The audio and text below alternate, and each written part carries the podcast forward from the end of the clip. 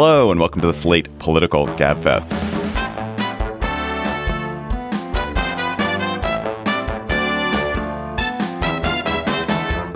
October 20th, 2022, the polls do not look amazing for Democrats edition. I'm David Plotz of CityCast. I'm in Brooklyn, New York. I'm in Slate's Brooklyn studios. So exciting, and I'm not alone. Woo-hoo. I'm with none other, none other than Emily Bazelon of the New York Times Magazine and Yale University Law School. Hello, Emily. So nice to see you. John, we miss you. John was gonna be with us, but mysteriously, John, who lives in New York, John Dickerson of CBS Primetime with John Dickerson, is in Washington, D.C. I'm so sad not to be with you. This week, GabFest listeners, you'll be sustained through the storms and rains of the following topics. First, how bad are the midterms looking for Democrats? Are the polls dire or not? Then we will talk about the extraordinary Iran protests with Iranian American writer Roya Hakakian. Then we will talk about a critical fight over trans rights in Arkansas and a really interesting legal case there. Plus, of course, we'll have cocktail chatter. And a reminder, GabFest listeners, we are going to be in Atlanta on Wednesday, November 2nd, in just two weeks at 7 p.m. at Georgia Tech's Ferst Center for the Arts. Go to slate.com slash gabfest live to get tickets to that show. We loved being in Atlanta last time. We want to continue that trend. So please join us, slate.com slash gabfest live to see us at Georgia Tech on Wednesday, November 2nd. This episode is brought to you by Shopify. Do you have a point of sale system you can trust, or is it a real POS? You need Shopify for retail. From accepting payments to managing inventory, Shopify POS has everything you need to sell in person. Go to shopify.com/system all lowercase to take your retail business to the next level today. That's shopify.com/system. John, a couple of months ago, Democrats were cautiously optimistic about the midterm elections. The gas prices were declining. Biden and the Democrats had passed some big bills, the Inflation Reduction Act, notably. Republicans were running some atrocious candidates, and the Dobbs decision, which, though catastrophic from a policy perspective, seemed to be animating women voters. Now, as the election gets closer, the thing that generally happens in a lot of elections. Uh, the fundamentals are asserting themselves. Most voters are unhappy with Biden, and by extension, with Democrats. The Dobbs enthusiasm seems to be waning. What's happening? What's happening now? So, gravity is reasserting itself. It it's turning out to be in a funny way. And Matt Yglesias, I think, wrote about this on Thursday morning. If Democrats let's say Democrats hold the Senate in their bare, bare majority, uh, or the and and only lose eight seats. So Republicans need to take six to take the House. So that would be control of the House would go to Republicans, and that would be a huge a political um, earthquake. But historically speaking, Democrats, if they only lost, say, eight seats, would have lost far fewer seats than the in party of the White House loses uh, in the post World War II era, and in when a president of that party's approval rating is below fifty percent. Those, you know, usually they would you history would tell you they'd expect to lose anywhere between say twenty five and thirty five seats. So in that context, they would outperform historical expectations. It would still be a political earthquake. Why do I say all of that? Because it reminds us that the that the historical weight is heavy on the party that controls the White House. The policy weight is very heavy, which is when you ask people to say what issues they care about. The, the issues that they say they care about are the economy and inflation. And on those issues, depending on what poll you look at, the Republican, the generic Republican candidate has a 20 to 30 point advantage over the generic Democratic candidate. So those are all kind of regular gravitational forces. Um, then you have the fact that the out party is often more frustrated than the in party and is therefore more enthusiastic. Although in a lot of polls, it shows that the enthusiasm numbers are, are the same, which is again a way in which Democrats are pushing against some traditional historical trends. What's happened recently is in the generic ballot, particularly in the New York Times poll, in the generic ballot, which is used as a proxy to understand how the parties will do in the House races, Democrats are ahead in the generic ballot. Um, uh, which is to say, when you ask, would you vote for a generic Republican or a generic Democrat? They people picked the generic Democrat. But now, in the most recent version of that poll, they have picked um, they are picking the generic Republican. So that's another one of those things that's um, that's turned. And then finally, I would just point out that, as you mentioned, the the abortion enthusiasm among women post Dobbs um, appears to have waned. It is not um, it is not picked in the top tier of things that voters say they care about. Nowhere near as much as the economy and inflation.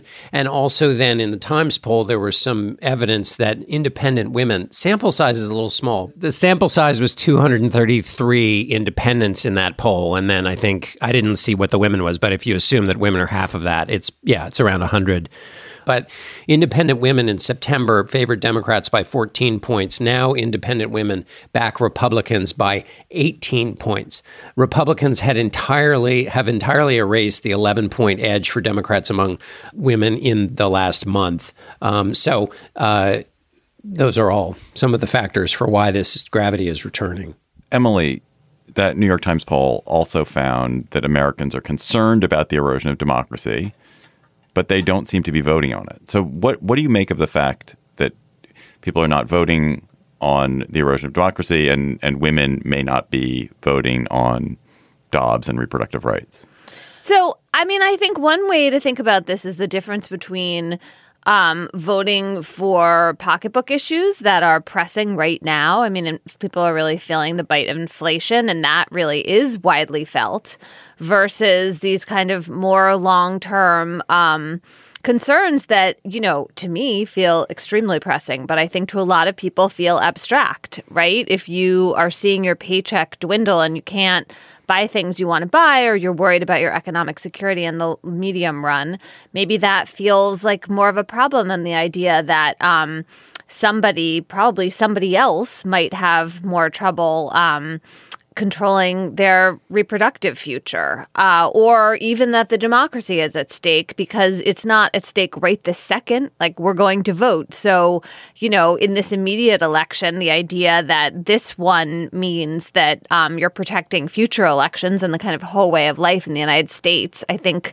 maybe people feel like that's kind of overblown and that you have to show them more direct evidence of a threat in order for them to vote on it. The problem, of course, being that if the direct threat is really looming, it may be too late. It, it is amazing to me how bad inflation is as a political headwind. It is. Uh, we haven't because it of, makes sense though because everybody oh, yeah. feels it, Everyone right? Feels like it. unemployment yeah. actually affects a tiny percentage of people. I feel like. I mean, significant for those people, but relatively small. I feel like we've talked about yes. this before, yeah. but inflation is for everyone. Yes. We all feel it. Yeah, we all feel it. And and, and and, and it turns out, and actually, Matt Yglesias made this point, I think, in the in the piece that John was referring to a second ago, but that it it particularly bites at people in suburbs and and far ring suburbs that they drive a lot, and so those are people who had been trending Democratic because of Trump. Women, especially, been trending Democratic because of Trump, and I think there's a lot of skepticism and irritation because when gas is expensive, um, life is a lot more expensive in places like that. And if you live a life that's fairly insulated from those price swings, like your life is more urban or you have an electric car, you bike a lot or whatever, it's easy to be kind of high and mighty that this stuff shouldn't matter to people if you're a liberal and you feel like there's this, you know, screaming emergency going on. But, you know, people's sense of what they can afford and how they feel about their economic security is important to them. Yeah, and it's not, and it's obviously not just hitting gas; it's food and rent and all those other those other things. Can't help that the headlines from Britain are so bad, right? The idea that bread is super expensive there. I know that we don't live in the United Kingdom, but I just feel like that has to have some sense, and these trends do tend to, you know, go together as well. What I'm interested in, and which I haven't really been able to tease out of the polls as much as I'd like, is just in terms of benchmarking voter behavior people clearly blame, say Biden isn't doing enough about inflation. Um, but in the last CBS Battleground Tracker poll, there was some number of people who who said we understand that this is not the result of Biden administration policies. But in, when people say they are unhappy about and prefer the Democrats to the uh, sorry prefer the Republicans to the Democrats on handling the issue of the economy, is it that they a blame Biden? Or is it B that they uh, think you know, Biden had a tough hand, but Republicans could handle it better, or is it some combination? My ex- expectation is it's some combination of the two. But for those expecting improvement post election, um, uh, with even if Republicans control the House and Senate on the economy, um, I think they're in for a real disappointment because there's not a lot that is going to be done through fiscal policy to improve the economic situation if, if Republicans control uh, the House and Senate. Right. Although, in terms of Republican politics, they probably don't care that much because everyone fights as though the White House is the only thing that matters, and Biden will take the blame if the economy doesn't perk.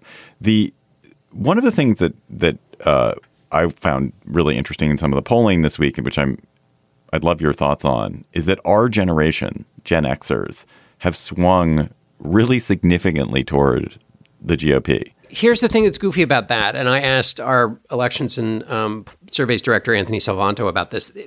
There's a funky way in which that polling uh, breaks out the age cohort. So it it it pulls in a whole bunch of boomers and near boomers in that age category. So when Pew, um, which does a more finer look at it, it looks like Gen X is actually so the, those who grew up with Clinton and Obama um, are. Uh, are sort of more liberal and more or, or vote for the pick the Democrat over the Republican. It's the boomers and people either our age or a couple of years older who pick the Republican. So it's so Gen X is basically you would expect it.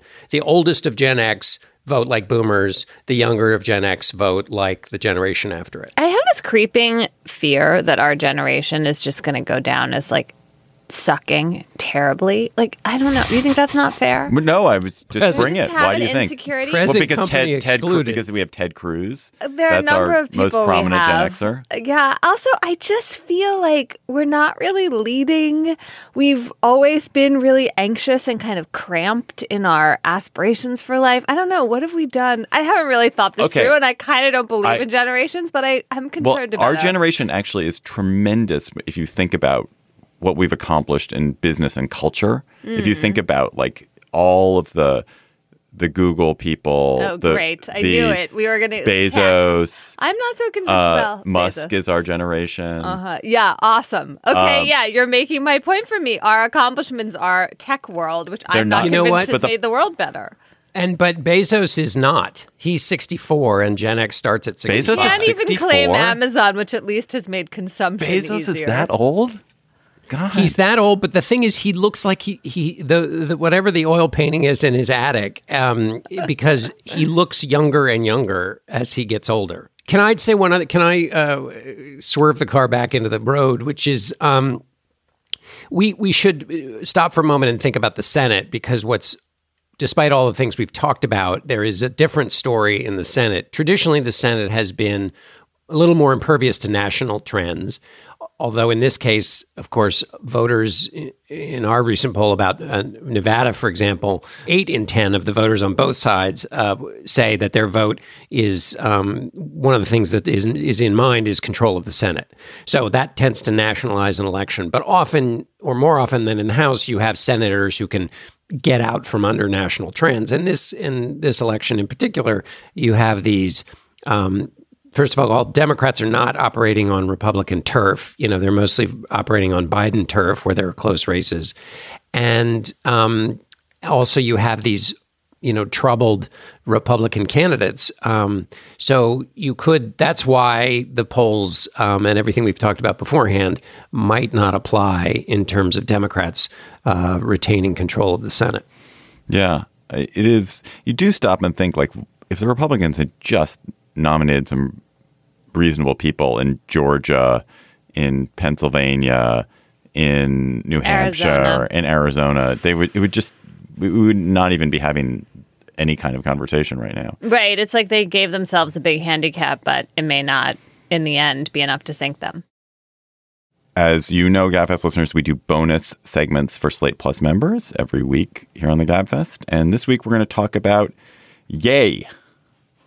That's how I think you pronounce it. The artist formerly known as, known as Kanye West, who says he's buying the right wing sewer rat Twitter knockoff site uh, Parler. We will attempt to make sense of this circus.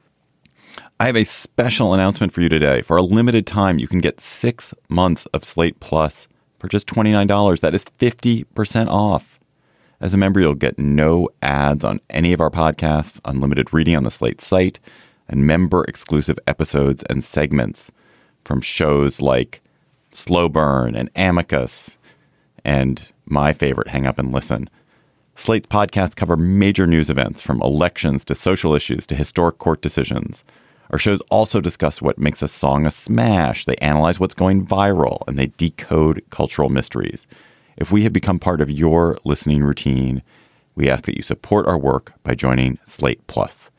Sign up for Slate Plus now at slate.com slash gabfest plus to access all of Slate's content and support our work. Again, that's just $29 for six months through October 28th. So sign up now at slate.com slash gabfest plus.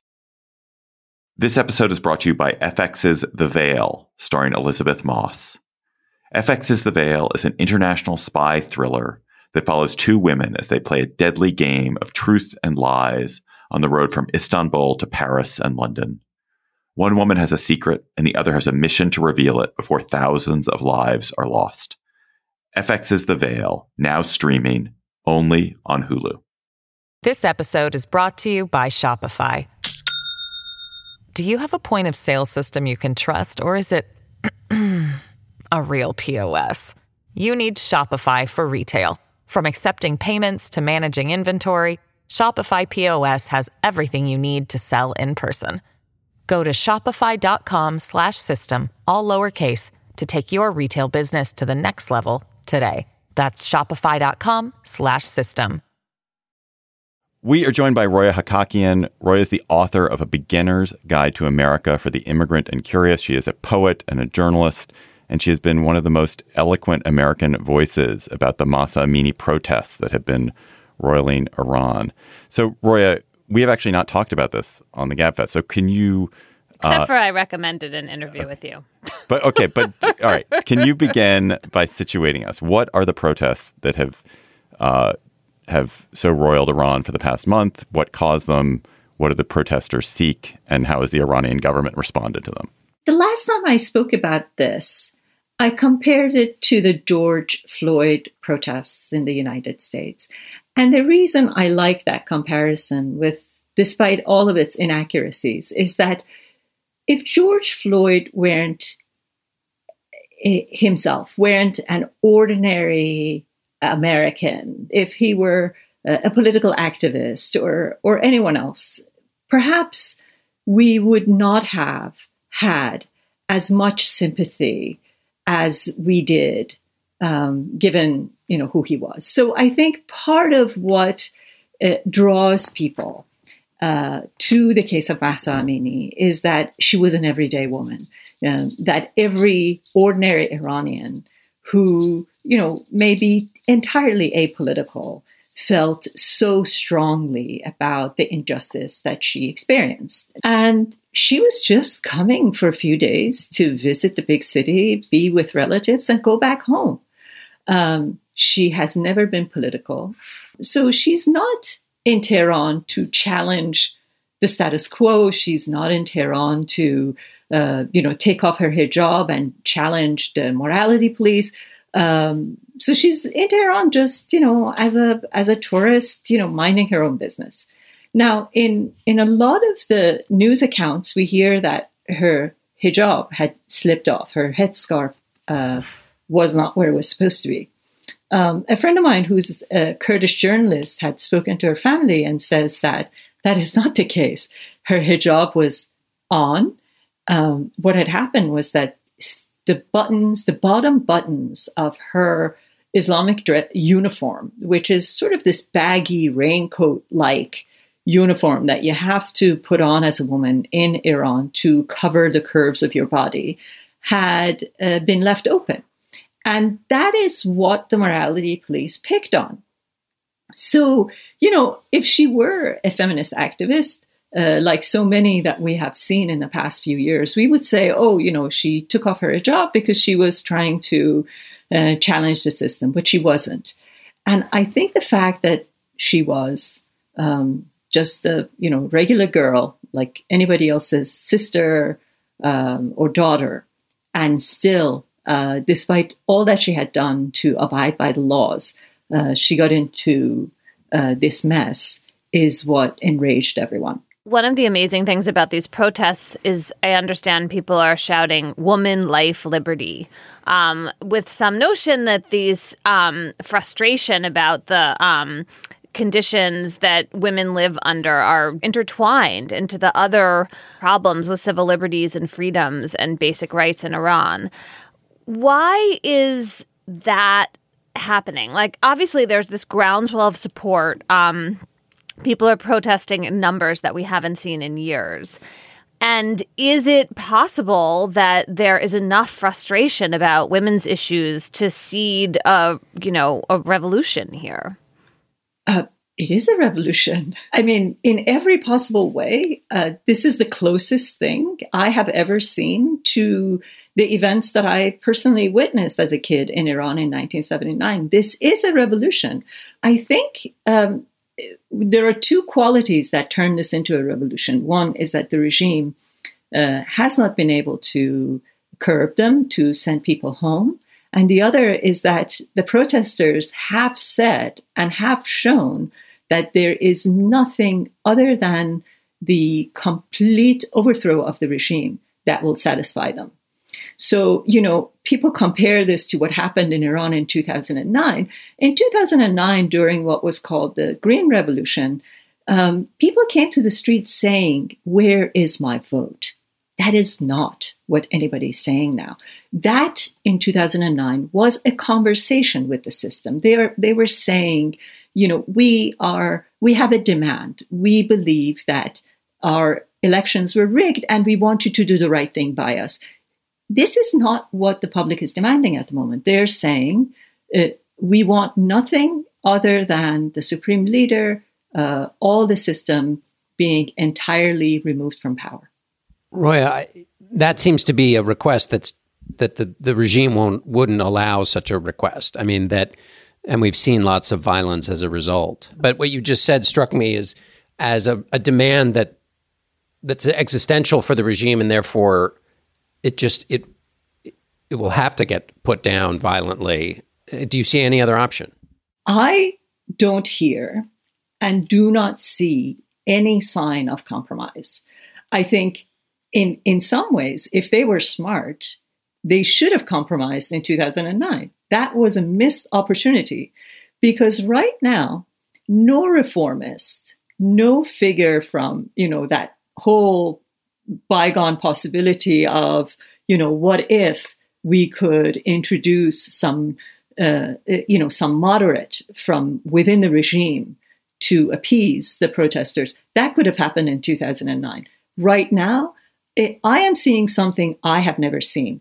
People are defacing the images of Ayatollah Khomeini, the founder of the Iranian of Iran's Islamic Republic. That had never happened at any point in in any of the previous demonstrations. So when when the demonstra- demonstrators go as far as they have, it means that you know people are done uh, with this entire ideology. Roya, you met with Tony Blinken, the Secretary of State, and what I wonder what tools you think the United States has to help the protesters if if we want to deploy them. What what could we actually do that might have an impact? And do you think we're deploying them? No, we're not deploying them. And you know, I'm I'm one of those odd Iranians. Um, I'm I'm very optimistic. I don't go to meet with the Secretary of State thinking that these people want to screw us. I was there thinking, oh look, you know, they're really trying to make conversation and understand this. And and I I really do think um, Secretary Blinken and others who were at that meeting are trying to figure this out. I think, however, the problem is that for the last 20 years, everybody in Europe and in the United States and in our country, the Democrats especially, have been so wedded to the idea of uh, JCPOA, to you know, to the idea of nuclear negotiations, and you know, to say forget about nuclear negotiations, and by the way, you know, the people want to overthrow the regime is just something that I think nobody is psychologically and intellectually ready for. And I think that unreadiness is what struck me the most uh, in Washington, because I also met with you know some members of the Senate um, when I gave a testimony uh, at the Senate Foreign Relations Committee. I don't see that our administration at any level has been ready for this. But I think if they come together and if they can kind of say, okay, you know, we had a different, we had a plan A, but obviously plan A is not working. So let's switch to plan B. If they show intellectual agility, then I think there's, there are, there's a whole host of things they can, they can possibly do. And I can enumerate them. You know, I think they can um, work with the European allies. They can withdraw ambassadors. They can, using the fact that Iran is uh, sending drones to Ukraine, uh, bear you know uh, bear on Iran in a, in a different under completely uh, different uh, international conventions that they are, they have been using thus far um, to really squeeze the regime. Roya Hakakian, thanks for coming on the Gabfest. Thank you for having me on. This podcast is sponsored by Ramp. Are you the decision maker in your company? Consider this. For the first time in decades, there's a better option for a corporate card and spend management platform. Meet Ramp, the only corporate card and spend management system designed to help you spend less money so you can make more. Most corporate credit cards offer points as incentives, but those points amount to less than their worth in real cash value. Ramp's business cards offer you cash back, real money in your pocket. Plus, you control who spends what with each vendor. And Ramp software collects and verifies receipts automatically, which means you'll stop wasteful spending and close your books in hours instead of days. Businesses that use Ramp add up to 5% to their bottom line the first year. If you're a decision maker, adding Ramp could be one of the best decisions you've ever made. And now get $250 when you join Ramp for free. Just go to ramp.com slash easy. Ramp.com slash easy. R-A-M-P.com slash easy. Cards issued by Sutton Bank and Celtic Bank members FDIC terms and conditions apply. On Death, Sex, and Money, we feature interviews with you, our community of listeners, getting honest about uncomfortable things. I developed an illness where it isn't safe for me to drive. A friend once said to me, Sex is like air. You don't think about it until you're not getting enough. This is a similar sort of thing if you just replace sex with driving. Listen to Death, Sex, and Money wherever you get podcasts.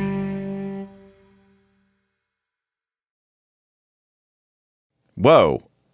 As we were finishing that segment, comes news that Liz Truss has resigned. That is amazing. From being Prime Minister of Britain. Right. And Boris Johnson may be in the competition to replace her, which would be incredible. this week saw the start of a fascinating and critical trial that will probably have a really large impact on the right of transgender children and their parents to seek medical care. Arkansas in 2021 passed a law barring doctors in that state from providing any gender affirming care, including hormone treatment, puberty blockers, and surgery to children in Arkansas, and also barring doctors from referring patients to doctors in other jurisdictions. And now four patients and two doctors, supported by the ACLU, have challenged this law as unconstitutional um, for discriminating against transgender kids and intruding on parents' rights and doctors' free speech rights. And um, it's really interesting. So, Emily, I know you've covered this issue a ton. Um, what do you, why is this trial important? I mean, I think well, first of all, it's extremely important for transgender teenagers and kids in Arkansas. There are um, almost 250 patients at the medical center program that's um, in the spotlight here. So, in some ways, that's a small number, but it's a number that's very important to the people who are directly affected. And then I think what this trial suggests to me so far is the utter poisonous nature of having politics intrude into medical decisions right now. I mean, it is just terrible to hear about kids who could lose treatment that for them is, you know, life altering and life critical. And the idea that the state is going to ban treatment um, you know, having reported on this, I don't know anyone who works in this area who thinks that's a good idea. Nobody. That doesn't mean there aren't questions about um, exactly how treatment should work and whether in some um, in some clinics in the U.S. the um, guidelines that uh, professional organizations have put forward are properly followed.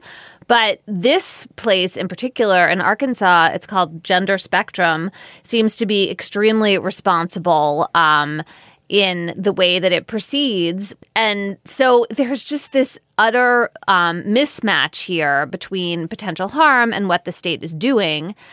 And it just, this is not what the state should be in the business of getting into the middle of, interfering in these medical decisions.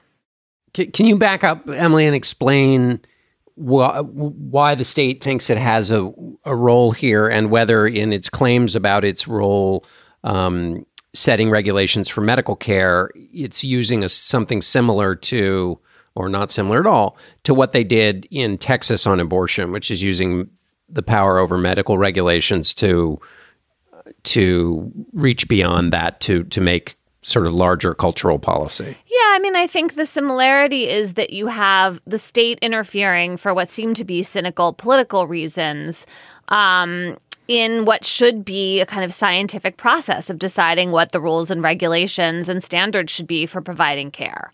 So there is a similarity there, and it does feel like, um, you know, right wing legislators have seized on this because they think it sounds scary and um, it's a way of courting their supporters and um, it has a really alienating effect. I mean, some of the testimony this week, uh, Dr. Michelle Hutchison, who um, worked at Gender Spectrum for a few years, she was talking about how much anxiety levels among kids have gone up um, at the clinic where this treatment is being offered. And there have been some concerns about um, kids threatening suicide. And you can really imagine, first of all, there's just the direct impact of being afraid that your own life, your care is going to be taken from you, not for reasons that have any kind of medical or scientific basis, but because some politicians decided that you shouldn't have it. And then also just the stigma of this is so um, bad for kids to be made to feel that this thing that they need is something that the state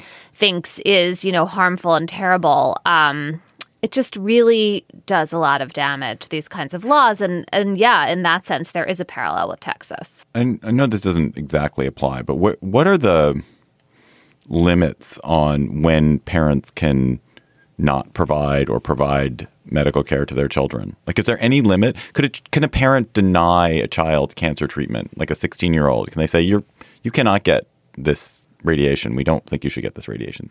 I think that a, a, child in that sort of circumstance might, if they could figure out how to voice their concerns and that maybe that would happen through their medical providers, then you might have a court appoint a guardian for the kid, some way to have to adjudicate whether this medically necessary care was being denied. But what's happening here is the opposite. These are kids whose parents have consented right. to the treatment. And right. so that's another way in which you're just interfering in the family dynamic, right?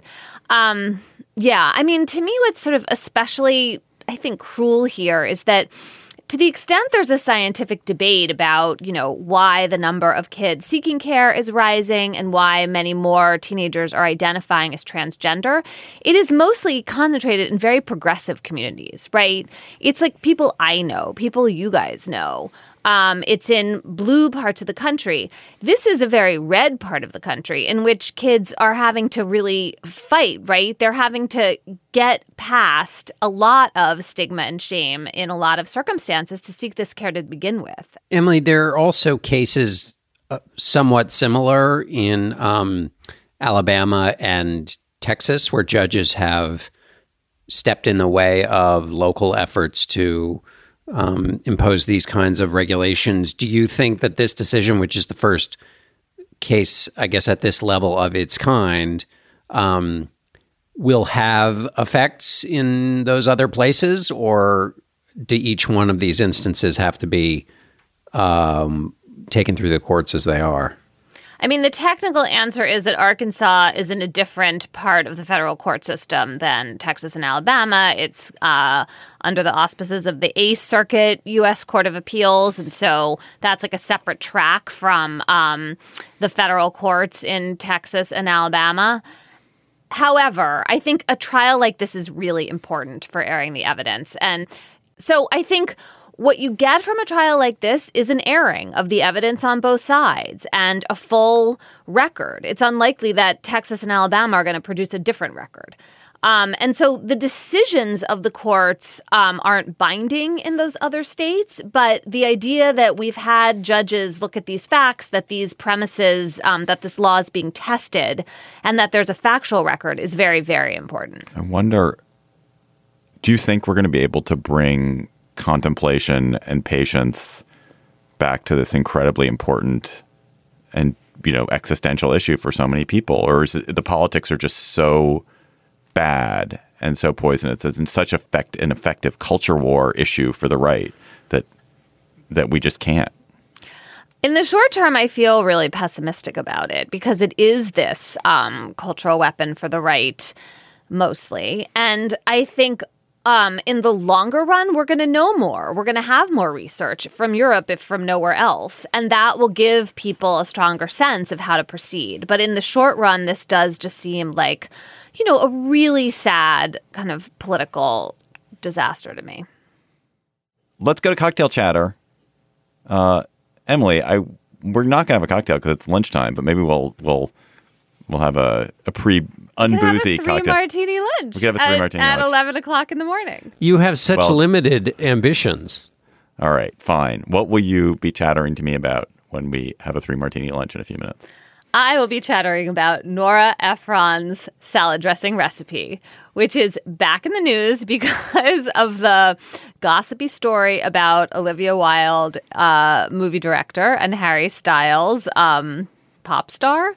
Who uh, supposedly maybe had an affair. There was some accusation by a nanny in the Daily Mail in a piece that was taken down that Wilde made salad dressing um, or made some salad with dressing for Styles. And this is part of why Wilde's marriage broke up. I have no idea whether that is the case, and I should not be repeating it, but it is the setup for Olivia Wilde having posted not only Nora Ephron's um, salad dressing recipe, but the page from Nora Ephron's famous book, Heartburn, about her own divorce in which this salad dressing recipe plays an important role. So I am a huge Nora Ephron fan. I think that I made the salad dressing even before I learned about Nora Ephron, but I've been doing it wrong. I kind of knew this already. I put too much vinegar in this. My husband would be the first to tell you.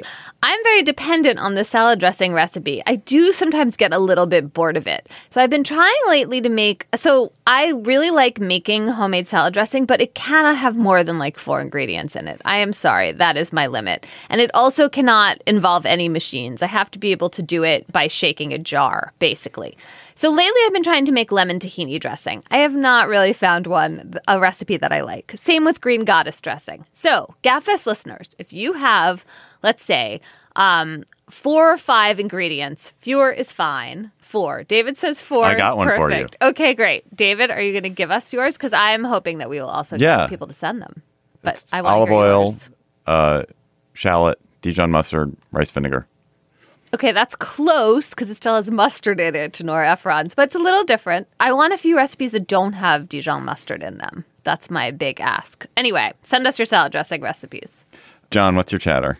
I would like to respond. I would like to respond first to the gentle lady from New Haven. First, I'm. I, I didn't. Re- I, I, you all must eat a lot of salads. Um, I think we just eat boring like arugula, which is just uh, oil, lemon, and some salt. So I feel. I think that Anna's going to be insulted. No, I feel this. like- I have had dinner at your house with excellent well, no, it's and I think no, no, no, no, no. It's it's it's the way I feel about your um your wide variety of television watching. Is like I I feel like we watch like one thing and then that's I don't know. I'm I'm thinking we need to to jazz up our salad game. So I'm um my chatter is about uh, two things. One. Um, uh, this Sunday morning, I'll have a piece on Sunday morning. I interviewed Bob Woodward, who has released all eight hours of his interviews with Donald Trump. Um, people are probably To- had for their torture? had their fill of Donald Trump, as as David's interjection just adequately represented, and I couldn't agree more. Um, but I think two things are interesting. One, there is something about listening to Trump in this context, which is it's a it's it, you get a sense of him. You can listen to him and hear and understand why people are captive um, to him. Lindsey Graham is in some of the instances. You hear what Lindsey Graham is like around Donald Trump, which I think is interesting relative to um, some people's views of the modern political movement. I think it's fascinating to hear Trump talk about these Kim Jong un letters and um, the photographs he has with him. When you hear him talk at length and depth and f- about getting these pictures so that Woodward can see them, the the the depth of um, attention and focus on the letters and pictures juxtaposed with the lack of depth and focus or an attention to other matters that are obviously far more grave. It's just got all kinds of stuff going on in it. Uh, it, it was um, uh, it's it's it's fascinating. Also, obviously, if you're interested in the presidency, much of these conversations are Woodward trying to get Trump to engage with any of the obligations of the office as they're traditionally understood. Um, and uh, anyway, so the other thing though is the Tampa Bay um, Times published footage, body cam footage of Florida voters being arrested as a part of the um, uh, Governor DeSantis's crackdown on. Uh, on, I guess, voter fraud as a part of his um, uh, uh, his voter fraud unit, um, and the videos are uh, are they're chilling. They're they're sad. The, the the the cops making the arrests are are are you know uh, they, they feel embarrassed. You can hear it in their voice and the way they talk. The the citizens of Florida are totally bewildered. And Emily, you'll check me if I'm wrong, but in 2018, Florida passed a referendum, I think by 65% of the vote that said felons could vote. There is there are certain kinds of felons as I understand it who can't and that's where this is. So it's basically these um, these citizens of Florida were told in some instances at the DMV that they could vote that that, that because of this referendum and the legislation that that um, came after it, or I guess the statute, sorry, that came after it, that they could vote. It was okay. And so it's a misunderstanding. And you see the bewilderment in their faces. And and the power of the state is there. And we're talking about, I think in the end, like it was 19 arrests or something. Um, more proof that um, that you have to really work hard to find voter fraud and that it's not the result, as we've long known forever. This is like saying the moon is not made of cheese. But the organizing principle of, of one of our two political parties is that widespread fraud exists. And so we have to engage with the idea that the moon is not made of cheese. And this is more proof that, um, you know, in order to find voter fraud, you, it, it, it has to be done in this in this way that is comes into high relief in these videos. Yeah, it's really, really deeply upsetting. My chatter is not deeply upsetting. I'm sorry to say. My chatter is about a great lottery scam story. I am a sucker for a lottery scam story, and The Atlantic has a doozy this week by Jeff Maysh. It is about Victor Jonia, who is a real estate broker in Michigan who won tens of millions of dollars in the Michigan State Lottery over years by buying huge numbers of tickets in a daily uh, drawing for four numbers uh, four number drawing that they did every day, and you would win, I think, up to five thousand dollars per correct ticket. But he would buy hundreds of tickets uh, and certain numbers, and and over time, he believed he had cracked the system, and he actually won enormous amounts of money, enough that Michigan ended up changing how people bought tickets, so Jonia couldn't do his his mass purchases in quite the same way. The point of the piece is like did this guy actually figure something out in the lottery? Was he a savant or was he a crook or was he a sucker? And it's just an amazing story about like someone's someone's apparent extraordinary good luck, but was it good luck or something else going on? So check it out in the Atlantic. Listeners, you also have great chatters. in fact, I almost did this as my own chatter this week uh, because I liked it so much. Because I personally spent a lot of my childhood doing the activity that this chatter involves. So, Laura Hagen, take it away. I'm Laura from Minneapolis, Minnesota, and my chatter comes from a video tweeted by the Nerdist about the Dutch Domino team. The team set the amateur record at the World Domino Collective in August. Their course took two weeks to assemble and required 750,000 dominoes. What they built is amazing in its creativity and engineering. It includes castles and skyscrapers, roller coasters, and even 3D structures. The video is 17 minutes long, but it's well worth your time. You'll be mesmerized, in suspense, and maybe stressed out like I was, all at the same time. There's also a behind the scenes video that shows the team's process, their accidents, and the immense amount of teamwork and sweat equity that went into the project. I hope you enjoy it as much as I did. I did. I, cannot wait to watch. I that. watched 17 full minutes and the behind the scenes video. Uh, you, if you have a, a chatter, please tweet them to us at, at Slate Gabfest or email us at gabfest at slate.com.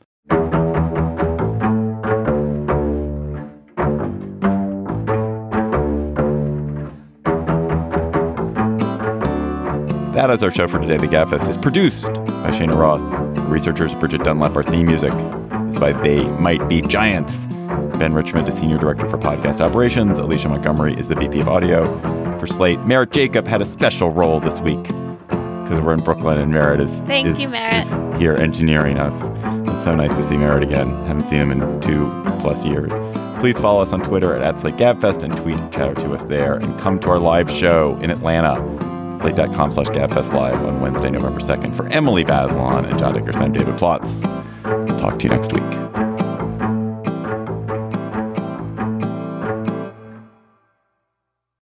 Hello, Slate Plus. Uh, Ye says he is buying Parler, which is the right wing cesspool Twitter knockoff.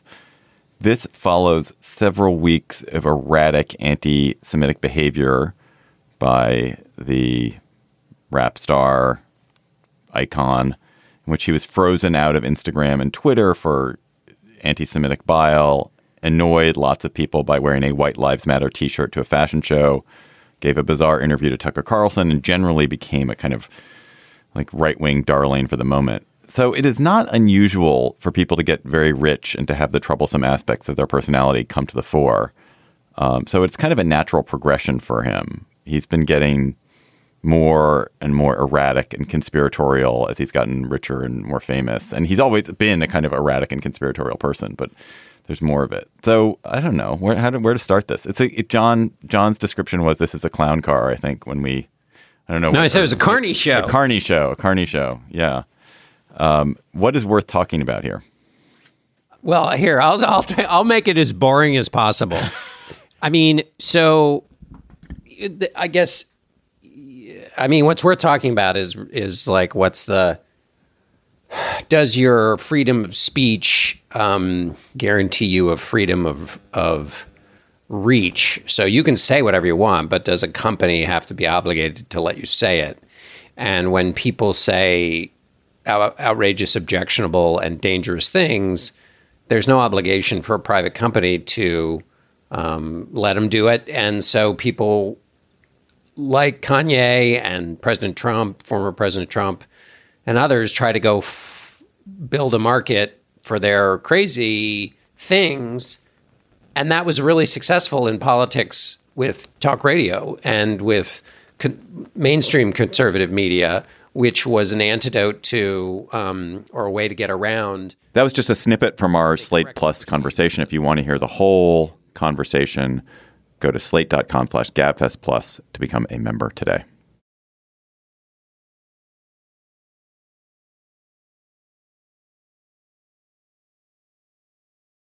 It is Ryan here, and I have a question for you. What do you do when you win? Like, are you a fist pumper? A woohooer, a hand clapper, a high fiver. I kind of like the high five, but if you want to hone in on those winning moves, check out Chumba Casino. At chumbacasino.com, choose from hundreds of social casino style games for your chance to redeem serious cash prizes. There are new game releases weekly, plus free daily bonuses. So don't wait. Start having the most fun ever at chumbacasino.com. No purchase necessary. Group. Void were prohibited by law. See terms and conditions. 18 plus. Hi, this is Dahlia Lithwick, host of Slate's legal podcast, Amicus. If you're listening to this show, you might be interested in Amicus's live show that we're hosting in Washington, D.C. on Tuesday, May the 14th. My colleague, Mark Joseph Stern, and I will be talking to some amazing guests, including Sherrilyn Ifill and a sitting state Supreme Court justice. all about how originalism, a relatively recently invented way of interpreting the Constitution, has taken over the Supreme Court and radically reshaped the law. It's been doctrinal rocket fuel for the conservative legal movement and facilitated the rolling back of abortion rights, the expansion of gun rights, and the obliteration of the separation of church and state. And as another wildly consequential Supreme Court term careers to its end, the court's originalists are on a tear. But there's something you can do about it, and we hope you'll join us in DC on May 14th to explore the possible pathways out of the current situation. Go to slate.com slash amicus live for tickets.